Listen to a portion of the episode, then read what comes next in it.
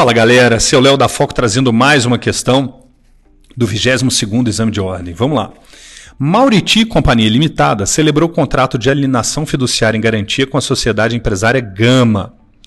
Com a decretação de falência da fiduciante, o advogado da fiduciária pleiteou a restituição do bem alienado, sendo informado pelo administrador judicial que o bem se encontrava na posse do falido na época da decretação da falência, porém não foi encontrado para ser arrecadado.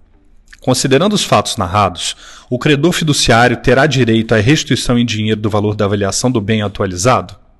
A. Não, em razão de este não ter sido encontrado para arrecadação. B. Sim, devendo, para tanto, habilitar seu crédito na falência como quirografário. C. Sim, mesmo que o bem alienado não exista ao tempo do pedido de restituição ou que não tenha sido arrecadado. D. Não, por não ter a propriedade plena do bem alienado fiduciariamente e sim resolúvel. Vamos à resposta da pergunta número 50. Vamos lá. A alternativa correta é C. Comentário.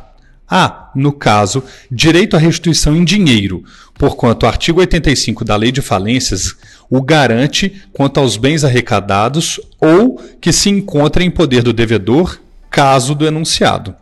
A restituição se fará em dinheiro porque o bem não mais existe ao tempo do pedido, uma vez que não foi encontrado pelo administrador judicial, segundo o artigo 86, inciso 1 da Lei de Falências. Espero ter ajudado mais uma vez, pessoal. Bons estudos!